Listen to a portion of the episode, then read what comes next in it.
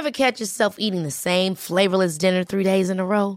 Dreaming of something better? Well, HelloFresh is your guilt free dream come true, baby. It's me, Keke Palmer. Let's wake up those taste buds with hot, juicy pecan crusted chicken or garlic butter shrimp scampi. Mm. Hello Fresh. Stop dreaming of all the delicious possibilities and dig in at HelloFresh.com. Let's get this dinner party started.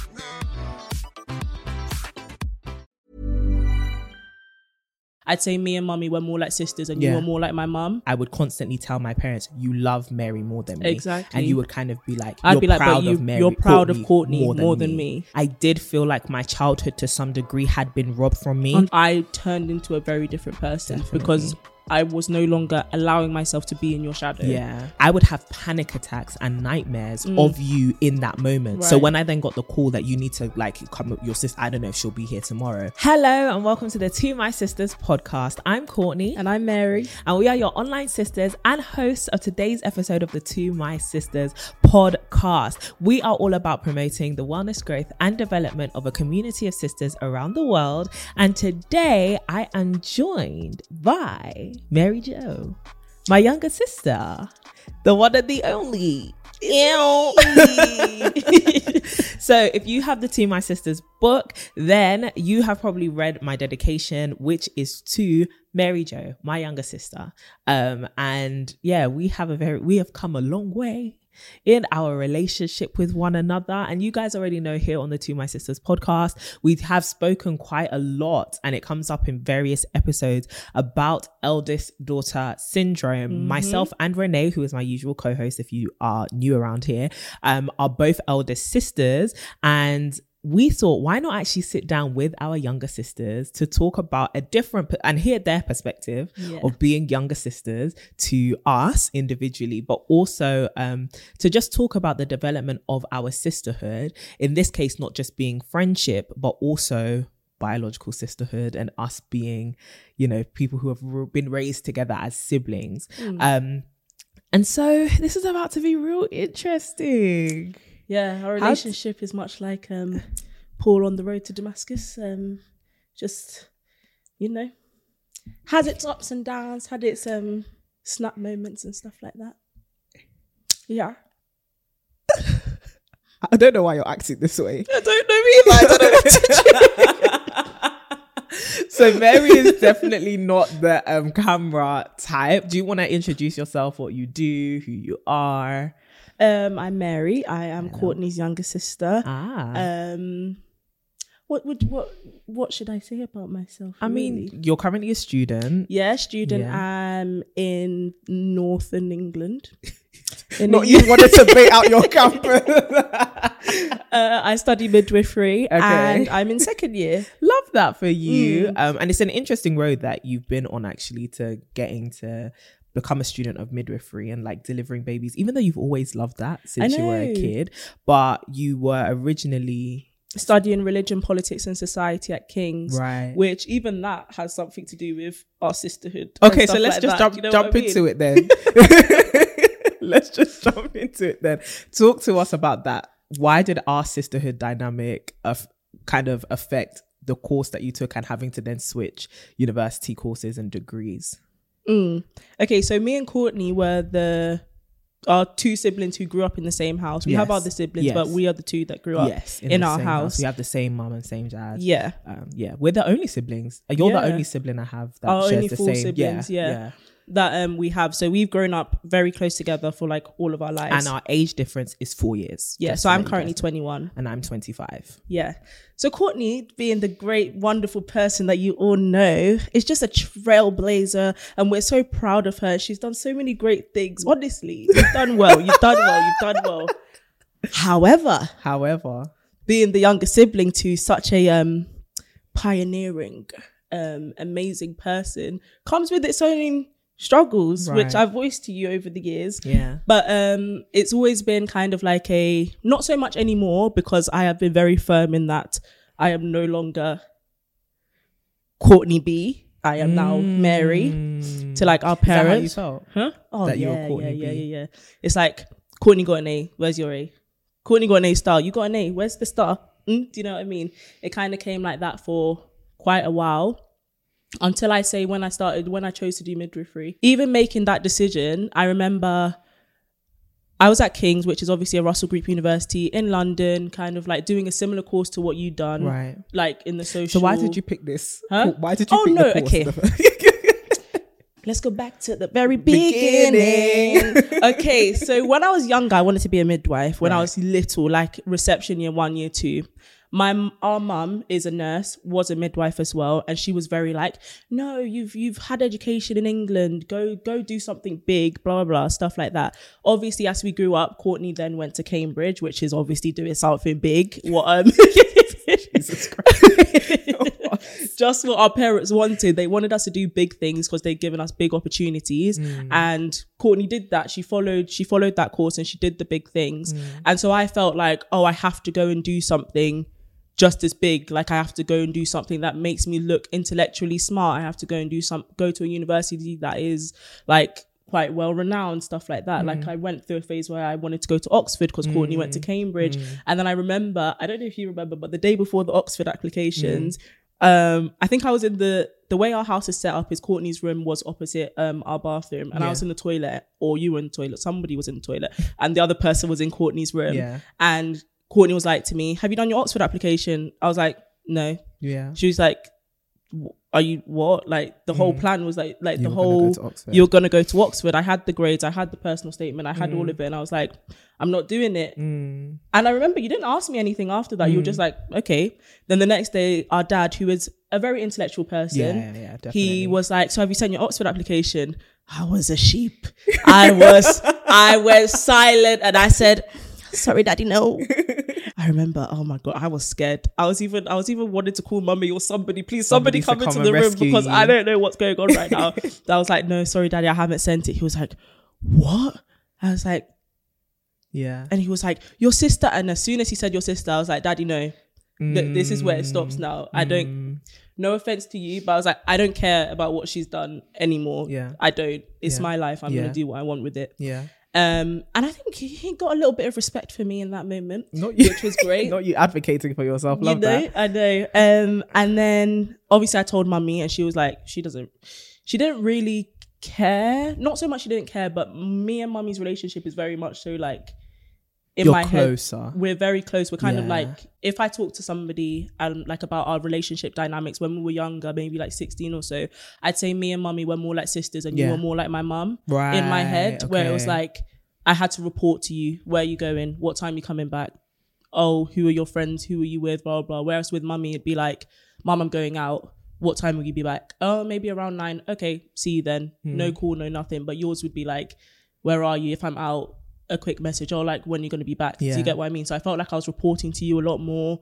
And because you're more of on the academic side, it felt like my grades and stuff. If I told you, it would be like more like a mum's response of like, oh, well, remember A level results? I got A, A, B, Mm-hmm. and the first thing you said was, "Why did you get a B?" Is that the first thing I said? yeah. I remember I was in the living room looking in the mirror, and the first thing you said was, "Why did I get a B?" Is And that I what I like, said? Yeah. Is that how you're framing the situation? Is that what I actually? it's what you said. okay. It's Fair, fair, fair. fair enough. no, but fair, it was my initial reaction. For example, if one of our cousins was to get um AAB, would automatically be, oh, so like, what did you get in? What did you get a B in? in. You know what I mean? It's, it's a natural thing, but because it came from you Yeah. at the time, it was kind of like, oh. Are you saying that I I, I did not perform? Do well, You know what I mean? I did not perform right, well right. enough. Sorry about that. No, no, no, it's fine. Um, I don't really remember what I was saying. Um, in terms of how did you go from Kings to midwifery? Right. So I went to King's to study religion, politics, and society, and my plan was to become an RE teacher. Right. Um, much to the dismay of our father. I mean, it's something that you did like. Yes. Yeah. And I think you did you do you feel like you picked it because I did something in the social sciences? Yeah. But also, when we were younger, you and dad used to have a lot of intellectual, Intellectual conversations. conversations. in the living room. Conversations which I felt I couldn't really contribute to because not so much I didn't know things about it, but more so I didn't really care. Yeah, it wasn't your interest. Like I didn't political conversation stuff like that. It wasn't like talk to me about children, talk to me about like education stuff like that. I would be I would have conversations about that. Political landscapes and such like that. It wasn't really of my interest. Right. So yeah, I said I'm gonna go and do a humanitarian degree. Mm, a humanities degree. Sorry, a Yeah. humanities degree. Go and do something that I'm interested in, which was which is religion. I'm Yeah, quite interested in religion. That's true. Interested in like the dynamics of religion to do with politics, stuff like that. Still am, even though I don't study the degree anymore. But I'm gonna go and do it at like a Russell Group University. Go and do it in somewhere that is like notable, stuff like that, Yeah. to like make our parents proud. right and to give like a russell group is basically like the uk equivalent of the ivy league like it's the top universities in the country kind Yeah. of prestigious academic institutions but To add, I still do go to a Russell Group University. she does but um just not that one. just, a, just a different university now. So um i was like okay i'm gonna go and do this in a russell Mm. group university. And then i did it for a year. I loved it. I did.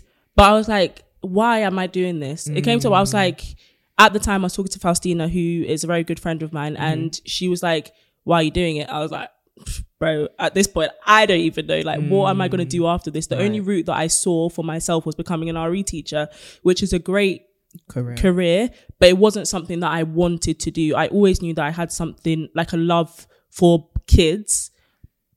The 18 year old kids, maybe not, maybe not the 16 either. It's more so like Children. children, as in like babies, reception kind of age group is what I more draw towards. Mm. Even at church, like people always say it to me, like I'm very good with kids. Kids, yeah, you always so. I, and I've al- I always have been. So I was like, what do I actually want to do with my life? And Mm. I remember having a conversation with mum, my mum, with our mum. Sorry, it's okay um, yeah, I remember having a conversation with mummy about what I wanted to do, and she was on it. She was like, "Yeah, I always knew the degree you were doing. Like, what even is that?" Blah blah blah blah. blah. I was like, "Okay, calm down for a second. all, relax. yeah, I'm still doing the degree. I'm still at King's, so maybe we could like slow down for a second. But she was like, "Go and pursue midwifery." I was like, "How on earth am I?" did we get back here Hmm? How yeah, yeah. get back here? How did we get back to this? Like, I've been saying it since I was young. Remember, I wanted to be a doctor. I wanted to be a midwife. I wanted, wanted to to, do something to do with like, oh yeah, I wanted to be an obstetrician, gynecologist. I wanted to be a pediatrician, and then it all switched because you got into Cambridge and you went to do that. And I saw Mm. how much respect you got from our family. I saw how proud dad was of you. I saw how. Do you remember when uh, mummy called auntie and was like, "Oh, Courtney's gotten into Cambridge," and then my aunt was like, "Oh my gosh, I wish she was my daughter. I oh, she's I'm so proud of her." Blah blah. blah. Obviously, you are her daughter, but the way she but was saying so it was funny how you remember these like particular things because mm. i don't remember that yeah. yeah These are things Yeah. that like kind of like made a mark on my head. I was like, I need this kind of validation validation from people, and I I. It's a bad thing. I'm praying about it. We need deliverance. But I thrive off of people like being proud of me. Right. Like I p- kind of thrive off of you've done well. I'm proud of you. The affirmation. The affirmation. Yeah, my love language is our words of affirmation. yeah You know, if you know me, you know I love I love a compliment. Mary, your earrings are nice. Thank, you. They're from Primark. You know what I mean? Like I love I love stuff like that. I love compliments and stuff. Um but I love even more compliments from our, our family because it's like, oh my gosh, they're actually proud of me. And coming as the youngest daughter, because not only am I after Courtney, I am the only other one out of the two of us. yeah, so it's not like I have somebody else to be like, They're oh well they yeah they didn't do this or blah blah, blah. It's just you either did it or you didn't. Right. because there's only a and b. Right do you get what i mean? I remember on gcse results day we were in the living not gcse results day a few days before gcse results day me you and dad were in the living room. And i was like i was i was shaking over my results. I was mm. like i need to have done well. And then dad mm. was like why do you have so much pressure on yourself for this? And i was like because either I don't do well and it's Courtney was the anomaly and she's done like amazing and I'm just to the wayside, or I do do well and it's just I'm just as good as Courtney. It's never going to be a thing of I've exceeded her. Do you know what I mean? So I just need to mm. make sure that I'm like on par, which I did, mm. but I think you even did better than me. mm, maybe. Yeah, you did. She did. She's trying to be coy. She did. Go on. yeah, I was like, I need to just make sure that like I'm on par with you. I can't do anything that like pushes me or makes me seem like I could be less than you. Do you know what I mean? Mm. Because I felt like a lot of respect came from all of the accolades that you had. Right. Do you get what I mean? Right. And so if that's all that I had seen, because we don't have a third sibling, well, we have other siblings, but in our house we don't have a third sibling. That's all that I could kind of base on base our parents' love, our parents' like pride and stuff like that off of. Right. So I was like, I need to go and do the same thing. Obviously, I didn't apply to Oxford or Cambridge, which was kind of like the, my first step in, you know, the rebellious Mary. and then I was like, I'm applying to midwifery, and only I only told mummy, and I made sure she did not tell anybody. Yeah. Like, our mum is a chatterbox. She is. Shout out to you, mommy. love you. you are. I love you, but she is a chatterbox. And I remember she was in bed. She came back from a night shift, and I was like, "Mummy, you're not telling Anyone. anybody. It- This is a me and you thing because if I don't get in, I don't want it to be like, well, she didn't get in, so she just has to stay. Right. But I, and if I did get in, I wanted to be able to make the choice by myself. Um, and then I did get in. I got into another Russell Group University. Yeah. I got into a few universities, and I told my mum, our mum, and she went. I told you, and I was like, But you told me. huh? Did you I? told me before. Yeah, yeah, yeah. You actually see this is what I mean about the remembering thing. Mm. because- But you were told me very much after you had decided. Mm. Right. And it was you did ask me about um like what you should do and stuff. And I think one thing you have always done, even as we like say this, um, tell this story, one thing you've always done is ask for my advice. Mm. But I think this was one of the first times you had come to me very much decided. Like Mm. it was more so like you were saying Mm-hmm. the story with our dad you were telling me what you were going to do Yeah. Mm-hmm. rather than kind of asking me and i think that that transition that you made and that decision you made for yourself was very much like a key moment for you kind of getting your groove Mm-hmm. Yeah. Mm-hmm. like and and reclaiming your own independence and really like I wouldn't even say differentiating yourself from me, but just being like, you know what, I'm actually done living in comparison because it's something I've always seen like between us. And Mm. Yeah. I think it came out a lot more when it came to education. Have you realized that we like maybe because we're the only two siblings, Yeah. but it's like we've always been compared. Not I've been compared to you academically, but you've been compared to me like character wise, character. Oh, Mary sewed this, or yeah, oh, literally. And so you know what I mean? Mm. this is the next segment of the chat that I want to talk about, which is comparison, because you've definitely been compared to me in the areas of like academia, um, work, stuff Yeah. like that. But when it comes to things like beauty standards, um, character, things like even being a good child, you were definitely the golden child in Mm. I that was, in that yeah. yeah okay, Yeah. there you go you see Yeah.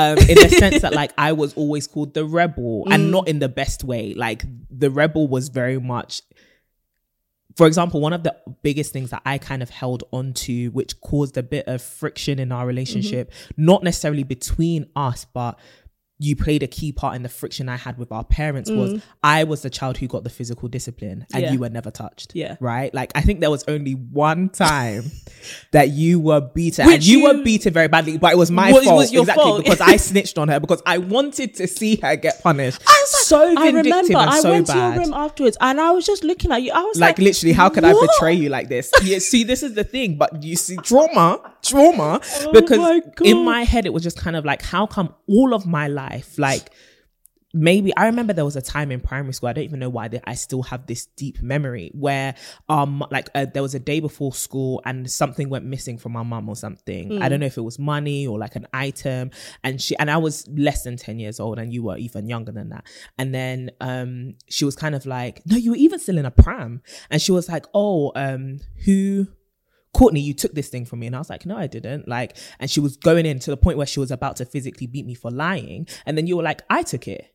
And then her whole like disposition completely changed. And in my head, I was thinking, huh? wow. Like, how did happened. that, how did that diffuse you so quickly? How do you have this much tenderness towards Marion? Like I was saying, like, I was a kid that, because, okay, I've always been very outspoken. You guys know me here on the podcast. I've always been very outspoken. I've always had an opinion and I've never been afraid to share it. Yeah. Um, and like you were saying, like having political debates with my dad, telling people my mind has always been my jazz. And so it used to ruffle feathers, especially in a, you know, being part of the diaspora, being children of immigrants, we're kind of raised in a culture where it's like children don't speak back to adults. Yeah. You, you do as you are told and you leave it there. You don't reason. And I was always a, but what's the reason? Like I'm always asking why and stuff like that. And I wasn't like that. You were not like that. Mary was just, okay, you said that, I'm gonna do it, that's it. And you've always been quieter than me. Our, our personalities are very different. Mm. Very. And so you Even you're though we're int- actually quite similar. we are very If you do like the Enneagram test and stuff like that, we're always exactly the, the same. same. Yeah, it's just it manifests quite differently Yeah. in our approach to things because I've always been quite like. I, I was about to Yeah. say grant, grant, like You're I've too known. Yeah, like You're I'm too known. known. Like Mm. I'm one of those people just like, ugh, no, it can't be like that. And then Mary would just be like, "Mm, maybe we should think about Let's doing this a bit. approach Let's it from all of the everybody." angles. Do you get what I mean? Yeah. Like it's a lot more soft. It's a mm. lot more. And so I think as a child in that environment, you were kind of looked at as. Courtney, why can't you be like Mary? Mm. Why can't you just follow instructions? Why can't But you you see, I felt like growing up, I had to be like that because you weren't.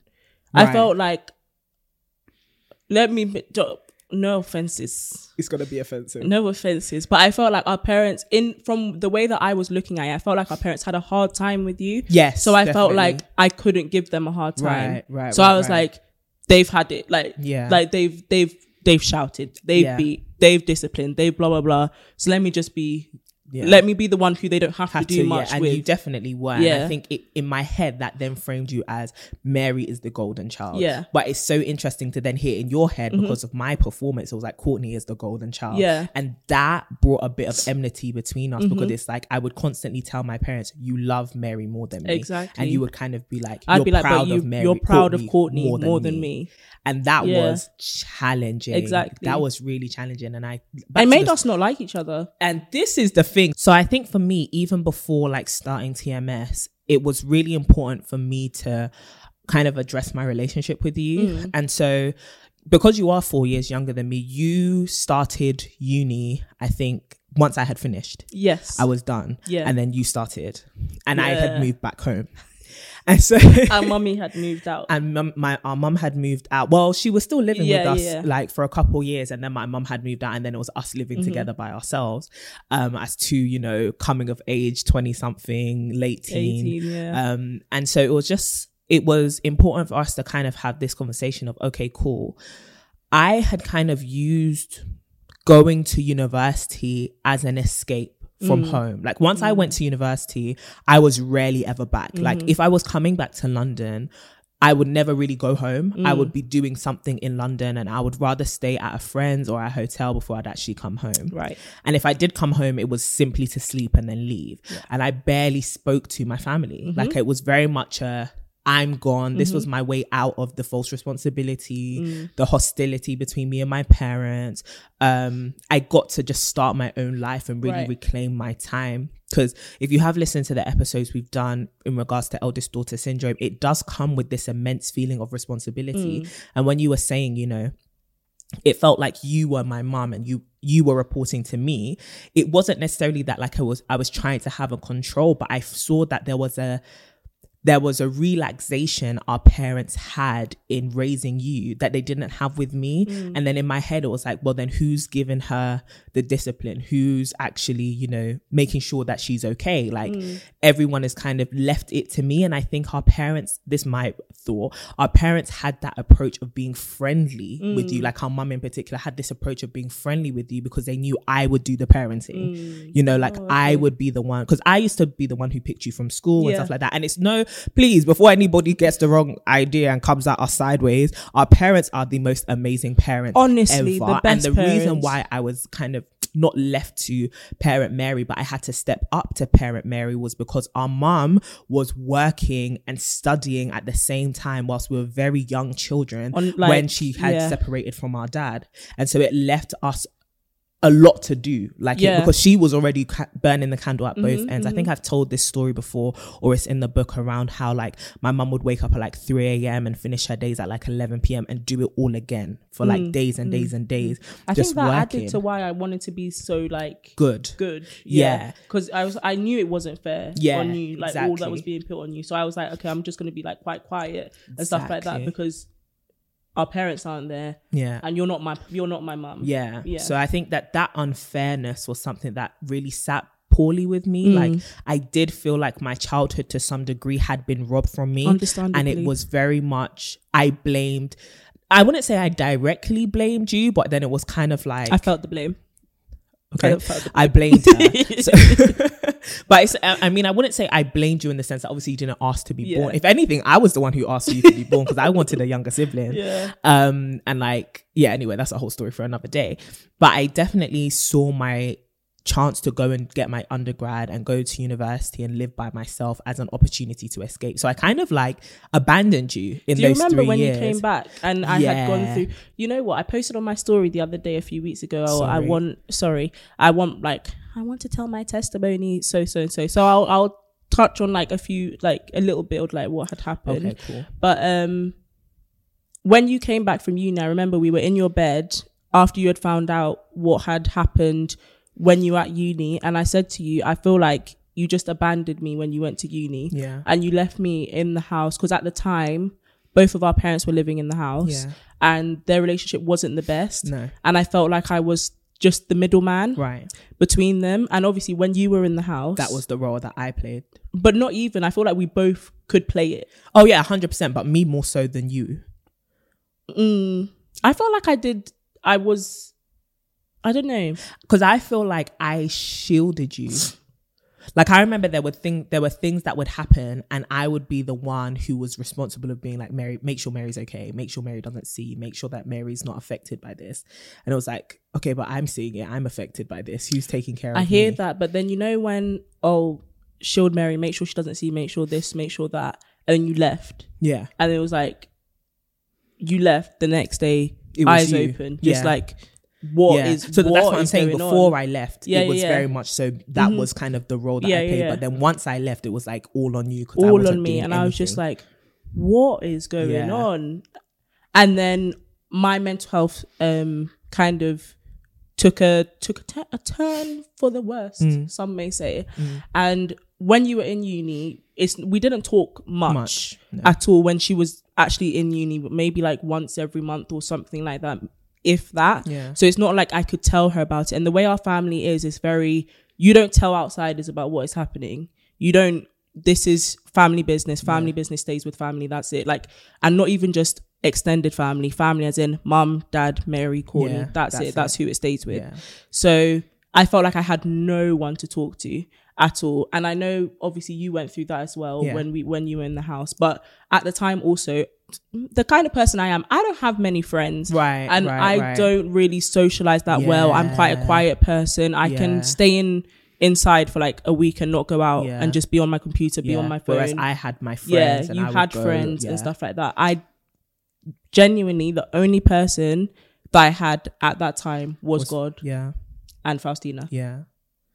That's Christina it. was her best friend. Faustina was my best friend, still very close friend, Yeah. but that's those were the only that was it. That's all I had. So I felt like I've been abandoned. And then a lot of the time, because I was the only one in the house, when things would happen, I felt like it was my fault. So then I'd be like, "Mm, maybe if I wasn't here, this wouldn't be happening, kind of thing, which led to like a cascade of like suicidal thoughts, um, depression, stuff like that. Think like just an unfolding of events, which was quite bad in like at the time like led to me being in hospital and stuff like that but i felt like when you came back and you found out about it all and i told you i felt like you had abandoned me it was kind of like a turn in our relationship massive. a massive turn in our relationship because I was just I was done being this amicable. Oh, everything's all right. Oh, you can do anything to Mary, or and oh, Mary can hear mm. anything. She just won't say anything. Mm. I was just done with it. I was like, this is my life, and I'm. Yeah. It's it's about time I live it. Do you know what I mean? Definitely. That was a you 2018. remember it? Oh, Mary, don't be be freaking for real. How could I ever forget that? so okay, so I went to university in 2015, um, and you were what, maybe 14 years old. Yeah. And um, it was very much, uh, like I said, a, a breakaway for me. It was I'm gonna go and discover who I actually am, what I actually like, um, and like bun my family. Basically, I'd, I'd hate every single last one of them. And um, it was it was 2018 i just finished my last exam and like term was over i had finished my degree i didn't know my grade yet or anything like that but i had finished my degree and i was coming home so I remember I brought all of my stuff down from university and I Mary wasn't home at the time you were at school. And this was like you were getting ready for prom kind of season. This is giving me major PTSD. I don't know, like flashbacks or something. Do you not want me to No, talk no, no. Okay, it's cool. fine. It's fine. So- I've never heard it from your side. Yeah. Oh, fine. yeah. Okay. Yeah. So, so I would just come back from uni, and I was dreading it. Like I Mm. was very much dreading the fact that okay, I decided that post university I was going to start a business, um, and that meant that I was going to live at home, Mm. um, just to you know save money and Mm-hmm. kind of find my feet in this whole entrepreneurship journey. And I moved. I, I moved all my stuff back home, and Mary wasn't home because you were at school, Mm. and and this was before she went to uni. So she's at school Sixth form days. sixth form days. Um, like I said, she's, she's preparing for prom, so you're about six. You are about sixteen Yeah, yeah, years yeah. old, and then um, my my come home and my mum's lying in bed, and she calls me into her bedroom, and she's like, "Oh hey, like how's uni? How's everything gone? How are you feeling?" I was like, "I'm good." She's like, "Courtney, I need to talk to you about something." And whenever she comes with that, Courtney, I need to talk to you about something, my heart just goes, "What? Yeah. Like, what is it?" I know it's gonna be a deep conversation, so I sit down, and then she she kind of walks me through. She was looking for prom dresses with you, and she took you shopping. And then she was like, um, I'm wondering why is My our mum is a fashionista. Okay, to the core she is a a, classy your lady. your shoe must match your dress. dress uh, must match your bag. Let right? your shoulder be out. Come on, show them our that anyway, so you can Shout imagine prom dressing with It was her gonna was- be- I was like, yeah, yeah. So you were dreading it, Yeah. very much, and you know, and they nobody in our family knew that I had self harmed at this Right, point. Yeah, yeah, yeah. So no, no one, like nobody. Mary had kept this thing completely to herself. And you know when you look at that, I had been self harming for about a year, And and, no one had knew. noticed. yeah, but the thing is, though, And I, I was very secretive about Yeah, it. that's It the was me thing. as well. Like, it- but mm, but yeah. at the same time, somebody should have noticed that something was off. But obviously, I wasn't living Of at course, home, yeah. and then you know There everyone else is going through their stuff. yeah, so we kind of have this conversation. I took Mary prom shopping. She, you know, doesn't want to wear short sleeves. She doesn't want to show herself to me anymore. And our house, our culture in our home, extended family, uh, close family, even though we're quite private, when it comes to things like just naked in yourself in front I'll, of someone, I will oh, dry myself in the bathroom and just walk and just walk naked. around naked. It really Yeah. doesn't matter. Like what you were saying about you talk, telling me you didn't apply to Oxford because you're in the toilet Yeah. and I'm in the bathroom. We had that household where it's like if you're going to the always toilet, the door's open. Like no one cares. We're very free. And Mary had suddenly switched off from doing that, and she's more free than I am. Very like I used to be more of the oh, don't look at me, Yeah, yeah, my yeah. breast. She was just like, yeah, here I am. Hi. Um, literally, hi, what's up? Um, and I love that about uh, um, us, but you had stopped. Mm-hmm. And my mum had obviously noticed that drastic change because you were so friendly with her. Yeah. It was kind of like, why does Mary now want to hide herself? yeah, prior to Courtney coming back from uni, I had shared a bed with our mum for Yeah. like a long time. Yeah. So she sees me like all the time, All the time. Yeah, and that I think that also helped your closeness. Yeah, but. Mm-hmm. you were very much a mummy's a mummy's girl. And then um that all changed. And my mum was like, so I asked her what was going on, and then she confessed to me that she had self harmed, and then she showed me her scars, and then I broke down. I must have come home quite soon, soon after, after that, because I was. I still sat on my mum's bed and like red Yeah. eyes, and she was like, "Don't tell her I told you," and I was like, 'Cause "How I can told I not her not to tell, tell you?" you. Yeah, but mum's a chatter box. So, but then she was like, "Don't tell her I told you," and it was like I was sitting there with my eyes red, and I was genuinely grieved, like I was Yeah. heartbroken, and I think my heartbreak was this was what I had gone through, Mm-hmm. right? Dealing with mental health issues, dealing with kind of cries for not just cries for help, but like depressive episodes, Mm-hmm. suicidal thoughts, suicide attempts. Um, I I never really got to the stage of like manifesting it through self harm, but I definitely could understand to Mm. A degree and empathize with where your mindset was and i mm-hmm. felt that same grief of, one of the things that i've always tried to do was have transparent conversations so that the people around me didn't have to go through what they had gone through Yeah. and then it registered in my head damn mary's going through what i went through and i'm really failing as a sister Yeah, I remember I had a conversation with you about just fasting forward from that when you wanted to start to my sisters. Yeah. I remember we had the conversation. I was like, Courtney, sometimes I feel like you're trying to be a sister to everybody else, but you you haven't been a sister to, me. yeah and that was hard. Yeah. like that was really one of the things that cut me so so deep and made me want to re- work on our relationship. Um and i think that like not to be hyper spiritual or anything but i think healing our relationship and investing in that before starting tms Mm. actually really blessed tms for success on my part. because it was kind of like you don't want to come on this camera and be a hypocrite, Hypocrite, yeah. you don't want to sow try and reap seeds where you haven't sown. And if you're trying to have a digital sisterhood community you're trying to have a sisterhood community you actually have to be good sisterhood. Right. and it's not just friendship. Your relationship with your actual sister needs to testify of sisterhood. Exactly. and so um and of the things you're going to talk about and stuff. And that was a responsibility i took really like seriously because i realized that i was placed in your life in this position for a reason.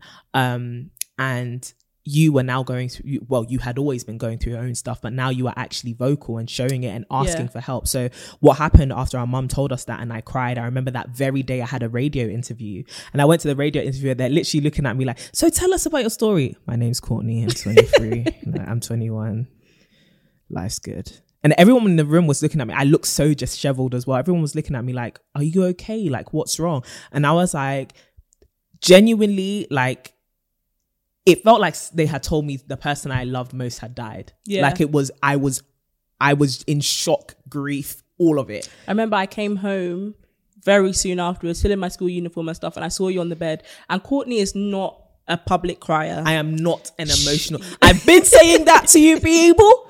This is the perfect um, Yeah. person who can attest. I can count on my hand to memory how many times I've seen Courtney cr- like Cry. cry. maybe like a tear Yeah. here and there, but like cry. I was like, damn, mommy, you told her. exactly when she came. She knew as soon as she came in. My mom had told me. Yeah, and, I remember I tried to be very like, hey, you're Yeah, right, blah, literally. blah, all of this stuff, and you're like, I was like, oh, oh gosh, Yeah, like, and and yeah. yeah. So that night when we went to sleep, we were sharing a bed, and then we are kind of like top to toe, Mm-hmm. and then I was kind of like just talking, and I was like, Mary, um, you know, you can tell me any like, why didn't you tell me that you were going through stuff? I would have wanted to be there to help you, and that's when you were literally like. You abandoned me, and you said something which really stuck with me. Um, and I was gonna write about it in the book, but then I kind of, as I was writing it, I was getting I felt like it was something that I was still really working through, and mm. it, it did, it hit me, not to say it hurt me, mm-hmm. but it hit me. Mm-hmm, mm-hmm. And it was just like, you know, you were just like, why would I have told you? You're not my friend. And I was like,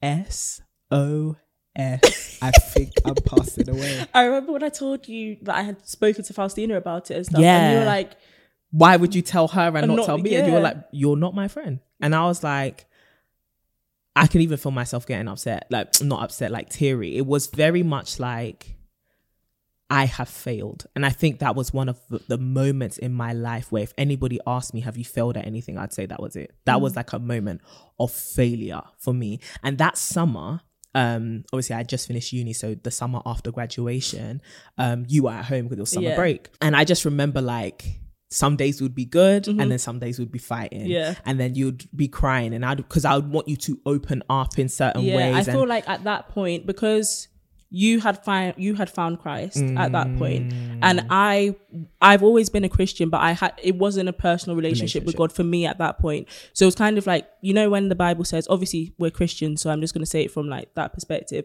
But when the Bible says, "Oh, you're made new in Christ, you're a new being in Christ," and stuff like that.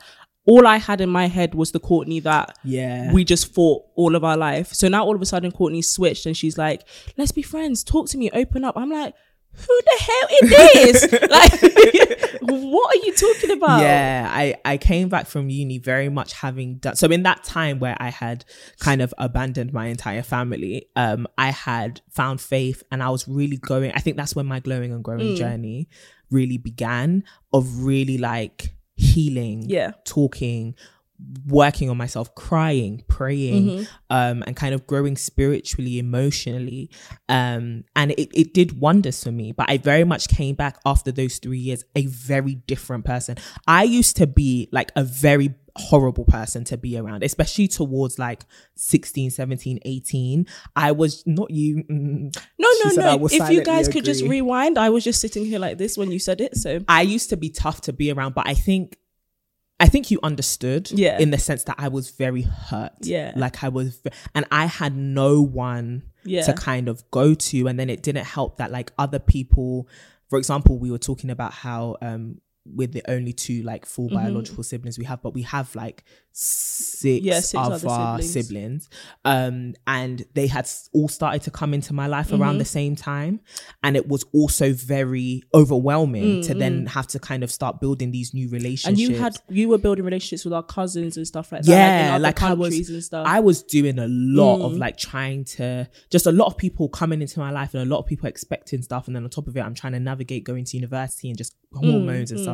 So I was my mental health was deteriorating. I was working at it. It was a lot, and that meant that the pe- the person that I was at home was very different to the person I was at school or at work. Yeah, I remember having a Um, conversation with you about that as well. It's like yeah. I feel like you're showing one side to everybody else. Like you're this happy, happy, happy, happy person outside when you're like with your friends and stuff like that. And then as soon as you come home, you turn that off, and it's like you're being horrible to yeah. us. But I hated you guys. Exactly.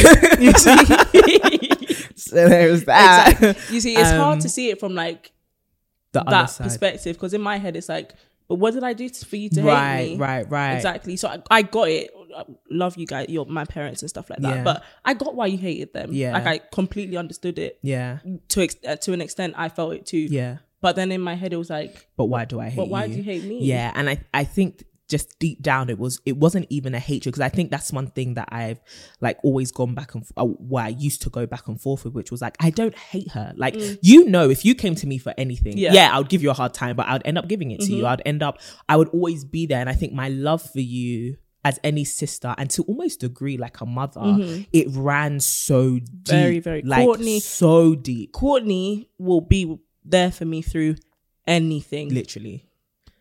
I would call if I was arrested, I'd call Courtney before I called my mum. literally. So don't think I was like Yeah. a bad, like no, it was more so a eye roll. I've got to call Courtney. Do you get what yeah. I mean? Or that kind of thing. And I think for me, it was, and this is why I knew it was more like as much an emotional and historical thing as it was a spiritual one because it was a deep love there. I just couldn't connect with it. Yeah. And I think that's one thing I've always said in my glowing and growing journey that I've had to work on in every area, which is connecting with this feeling of love Yeah, you said that at the book launch. Yeah like Yeah. actually connecting with this feeling of being in like feeling love Mm. feeling receiving love from people but also like truly demonstrating that i love Yeah. people and it was really challenging with you because it's like i know i deeply love her why doesn't she get this but then all of my actions it's like my heart is feeling one thing but my mouth is saying something yeah, else and i'd get frustrated My with myself that, but my body. we don't sing r kelly on this podcast Sorry, I, sorry, sorry. thank you very much Rewind. So during that summer, we got to a place where we're going back and forth, we're going back and forth. But the reason why that was like the hardest season of my life as well, genuinely, I would say, like, even over my depressive episodes, you going through what you had been through, Mary, I don't think I've ever felt uh, my anxiety. When, I think that's when I started to feel anxiety. So I'd gone through, um, like depression, Yeah. suicidal thoughts, even a bit of paranoia. Um, but you, what what that stage brought out to me was genuine anxiety, yeah. genuine anxiety. Because I think, um, and I think this is where I could tell there was a deep love there that also needed to be repaired in its manifestation because you were going through this mo- like this period of thinking Courtney doesn't like me and I was just trying my best to be like I'm a different like to show you I'm a different person now I really want to be there for you but it's like you weren't receiving it and that's when I started to realize like I have been the villain in your story for such a long or a villain in mm-hmm. your story for such a long time. And even though I've kind of healed over my pains it doesn't mean that you have to go down the same Exactly. manifestation. You can have the exact same wound and it heals differently. differently exactly but also your journey to forgiving me would be very different 100%. and so even though I, I wouldn't say i had forgiven myself but even though i had changed and i was ready to kind of repair our relationship it doesn't mean that you were open to, to Mm-hmm. and doing I the same was thing finding it very hard because you were Yeah. bringing in like very like deep conversations and stuff. I was finding it very hard to see myself as the villain in your story, right Because I, right I just couldn't see it. yeah I was like, and i think you weren't the villain because you weren't trying to actively be Yeah. it was more so you were something that was taunting me Mm. as a figure as what you represented Mm-hmm. which was the person that or to me in my eyes our parents love most Mm. do you get what i mean or the one who i wish i kind of had your life not Right. up until when i left Yeah. you well you can have that bit that's yours reclaim it whatever but actually our, when it comes to our childhood i felt like that's the life i wanted to live that's Mm. the person i wanted to be right um the way you behaved the way you looked the way you acted it was kind of like why couldn't i have been her and the thing is, those were things I just could not control. control. So that's what I'm saying. Like you weren't trying to be the villain. Mm-hmm. That's probably why you were struggling to see yourself as the villain. It's like it's not you. Yeah. It's the things that have been said by others around you who have used you as an example to kind of hurt me. Mm. Right. Why can't you be more like Mary? Oh, look how pretty Mary is. Look how Mary acts. Courtney Why- is absolutely beautiful. no, I know. I yeah, I've gone through, like I said, glowing growing journey, but it was very much uh you weren't the villain, as in you mm-hmm. weren't trying to be, but people were using your face to Yeah. mask the ugliness mm-hmm. that was hurting me. Right. Do you get what I mean? And mm-hmm. that's the bit that was pissing me off. So I was just like, okay, now I've healed over that. Let me actually repair our relationship. And the reason why I say that this was like the phase of my life where I started to experience anxiety and I was frustrated a bit because it was like I would leave the house and all I could think of whilst I was at work, all that I could think of when I was with friends was my sister's gonna like off herself, like she's gonna unalive herself every moment of every day. Yeah. And that's why I even started working closer to home. My first studio was around the corner from Yeah, our yeah, house. I remember I got into an argument with mummy one day and I called you and you just you were like Flew home. You, I, I don't even think I got to finish the finish and I was I like, was saying. I'm You were like. Literally, and, I, and my, in my heart, it was just like, you know what? As much as I've been offloading this false Mm-hmm. responsibility of eldest daughter syndrome, now I actually want to be here. Now I actually need to be present for you. And I'm so glad that I had, as much as it may have not been done in the best way, Mm-hmm. I'm glad I had had those three years of being at uni to kind of not only reclaim my own time, but also become aware of how I wanted to distribute it. Right. And when I came back, I think I had the wisdom and the emotional maturity to be able to discern between false responsibility and you actually needing me. Mm-hmm. And in that moment, I realized you actually needed me. Right. And so I made myself available. and I think I wasn't accepting the fact that I needed you. yeah. I just But yeah, so like Mary, I would get, you know, a random call I'm at work, or I remember I was at a retreat and I was with like Oh, gosh, Nissy, Mandy, Haley, and it was like Mary's going through a really hard time. that was the first time I heard God's voice actually. That time. Yeah, yeah, yeah.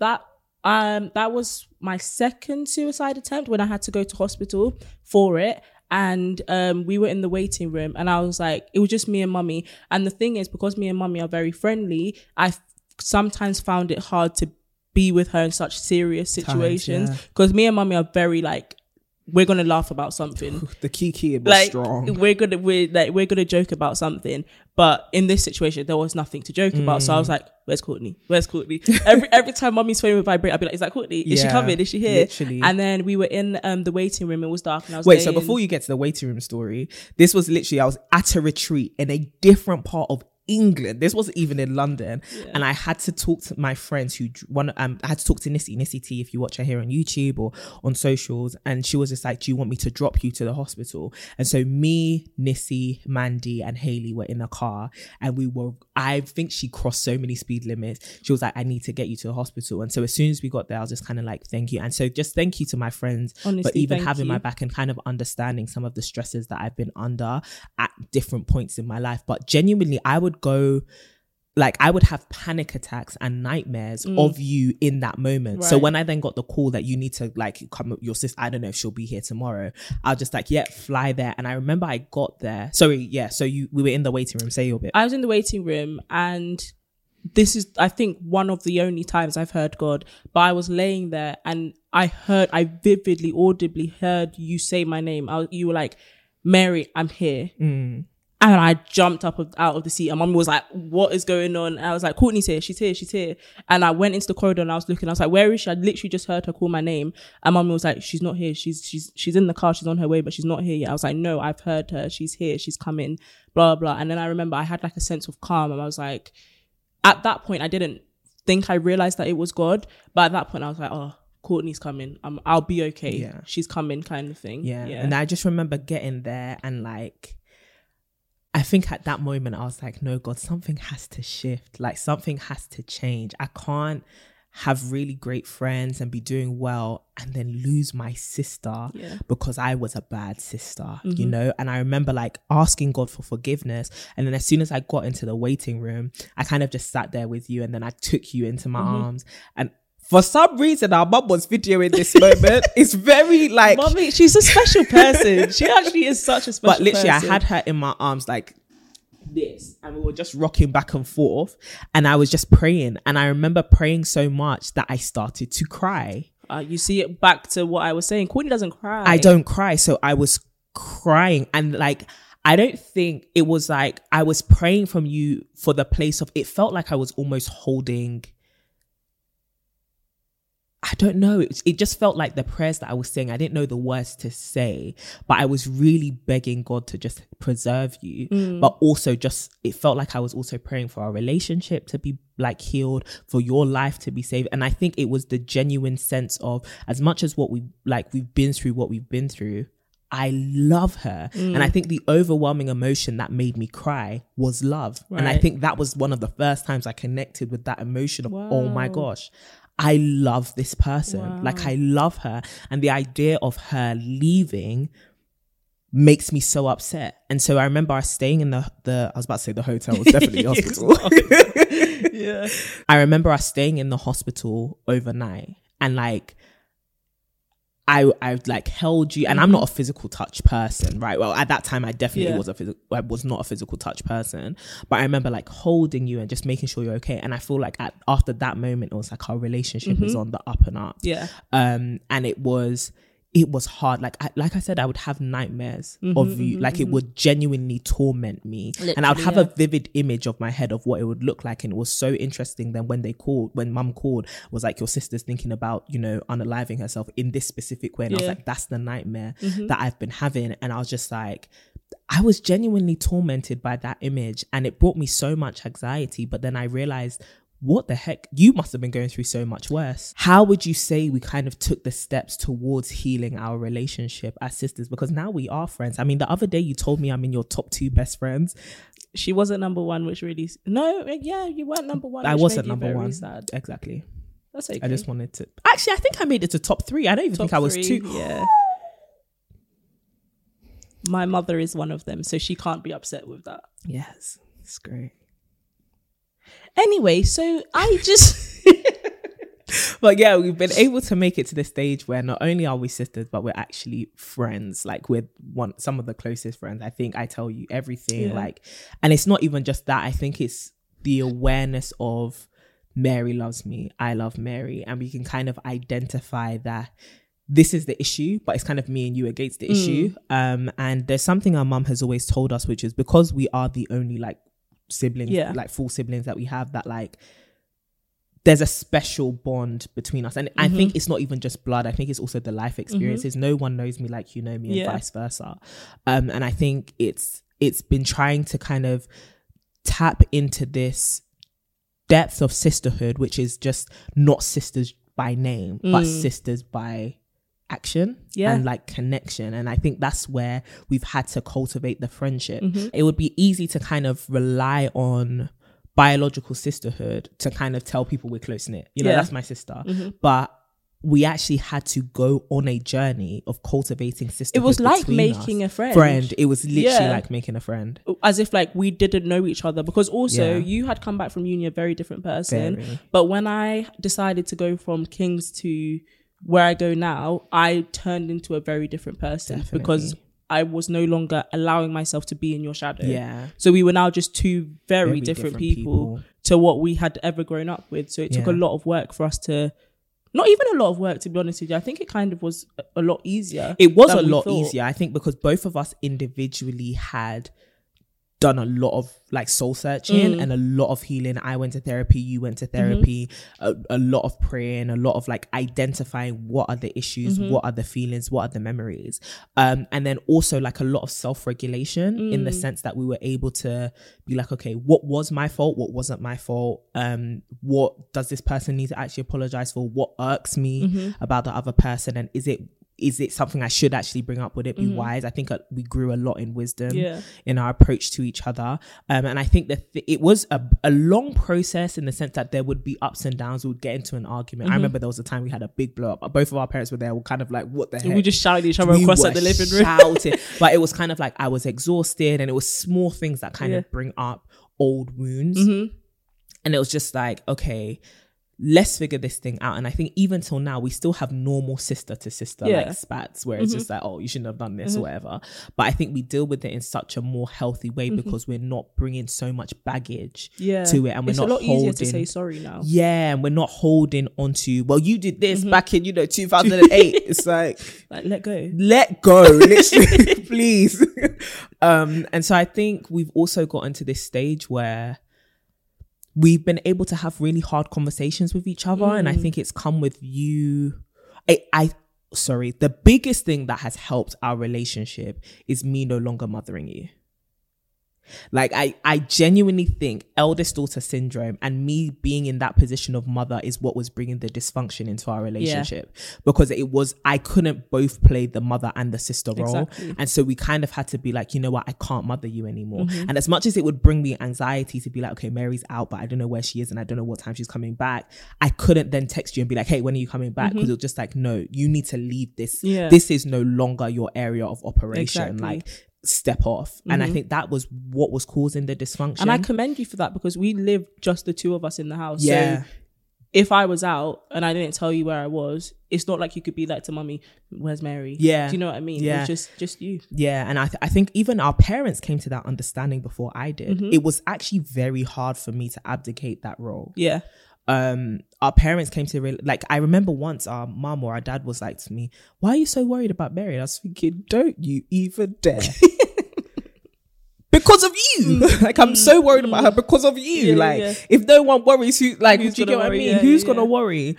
Um, but then I like they were just like, Mary's not. I think it was our dad. She's like, Mary's not your child. Yeah. And I was like, well, it's very convenient for you, you to say that. that. now, isn't it? Because I feel like I've been raising her my whole life. Yeah. But then it was also like, as much as you want to hold on to this whole, you know, I've been raising Mary my whole life, it feels like, um, that wasn't something you should have been doing in the first place. Mm. And as much as you were grieved, you also need to let that thing go. Yeah. Right. You need to let go of the control. You need to l- let go of that role Mm-hmm, fully. Um, and even though it feels like it's your default Mm-hmm. to set into that, you can't do this anymore. I feel like that your differentiation from being my mum and my sister also helped m- my relationship with mummy as well Mm. and dad as well. It was more like they're not my friends, even though Mm. they are. They're not. Yeah. Do you know what I mean? And Yeah. it, it kind of let me take like that friendly sister thing that I had with mummy and kind of like shift it towards you as well and give her the respect that she needed as well. Because I could be cheeky to mummy, but now And you used not- to be. Yeah, yeah. Let's- let's- yeah. let's put that out Yeah, there. yeah, yeah. I was very cheeky to mummy because she was my sister. Like in my head, it was like literally Mary would say some things to our mum that I'd be like, you wouldn't even say that to me. Yeah. Like you what? Yeah, yeah. Because she take it. Because Yeah. she, but she's my friend.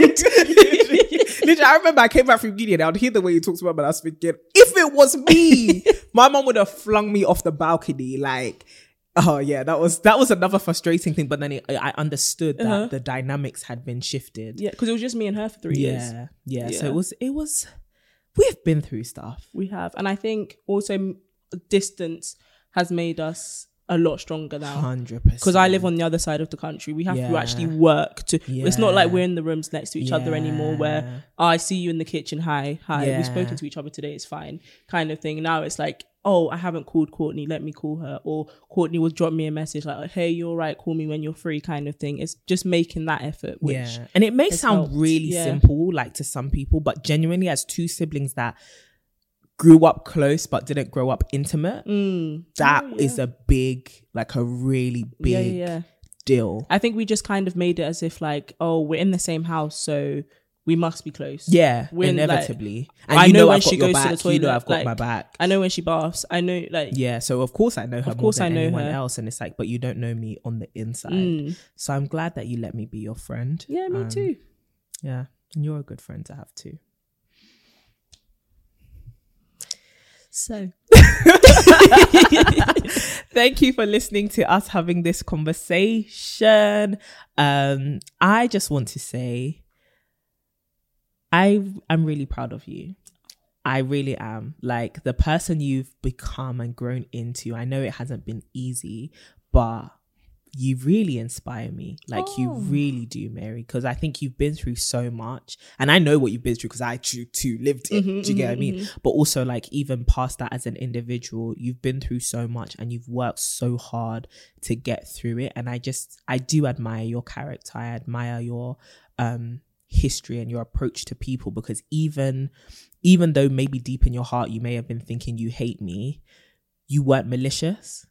Do you know what I mean? Like, Mm. and I think that's just a, a great attest, like a great testament to how loving of a person you are. And that's why when you decided to become a midwife, I was like, this is so fitting because you are probably the most caring and nurturing person I know. Like when I think about genuinely a lot of the affection that I feel like I didn't receive from a lot of the women in my life, I received from you. Mm. Like there would be times where I'd be wailing in bed because I'm genuinely like having a panic attack, and it would be you that would come and hold me.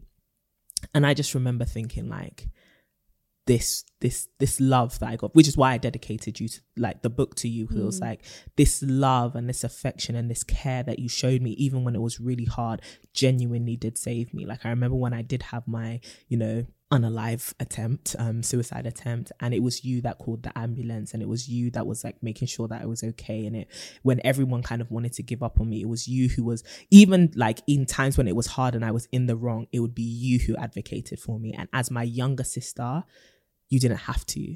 And I think even in times when I wasn't that for you, you were that for me. And I think even though that's a big thing to shoulder as a younger sibling, you did it well. Thank you for being my sister. Thank you.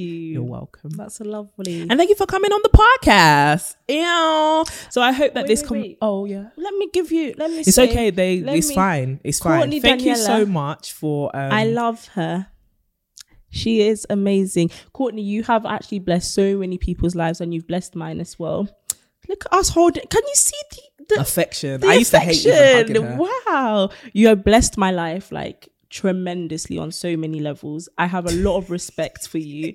If you laugh, I'll stop. Sorry. Yeah, okay, fine. uh, I have a lot of love for you on many different levels, like in like different realms. I have a lot of love for you, a lot of pride for you. I am so proud of you. I will be the first person to be She tooting is. your trumpet. Like, ask anybody that that might, she a celebrity. Like, come on, everybody. This is my sister, and I am proud to call you my sister and my friend. Honestly, so thank you, You're welcome. and thank you, Renee, for letting me be the host today. Yeah. Um, so honestly, thank you so much uh, for listening to this episode. Thank you for um, plugging into the sisterhood, our sisterhood story um, as biological sisters and now friends. But also, um, we hope that this has blessed you in some way. If you would like to join the conversation and the sisterhood, please follow us on all social media platforms. Our handles will be down below individually, but you can also follow at To My Sisterhood on Twitter,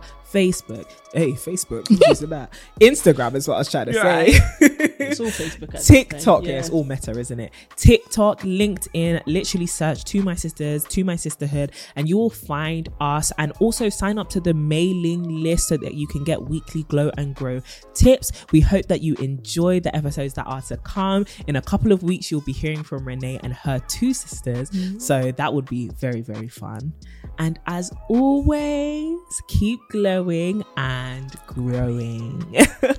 We're Renee. and Courtney, your online sisters, and we're on a mission to help women across the world become the best version of themselves through the power of sisterhood. That's why we've written To My Sisters, a guide to building lifelong friendship.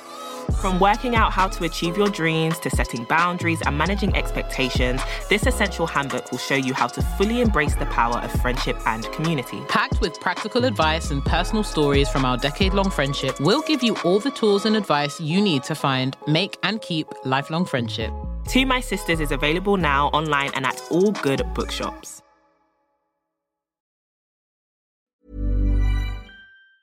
Ever catch yourself eating the same flavorless dinner three days in a row? Dreaming of something better? Well, HelloFresh is your guilt free dream come true, baby. It's me, Keke Palmer. Let's wake up those taste buds with hot, juicy pecan crusted chicken or garlic butter shrimp scampi. Mm. Hello Fresh. Stop dreaming of all the delicious possibilities and dig in at HelloFresh.com. Let's get this dinner party started.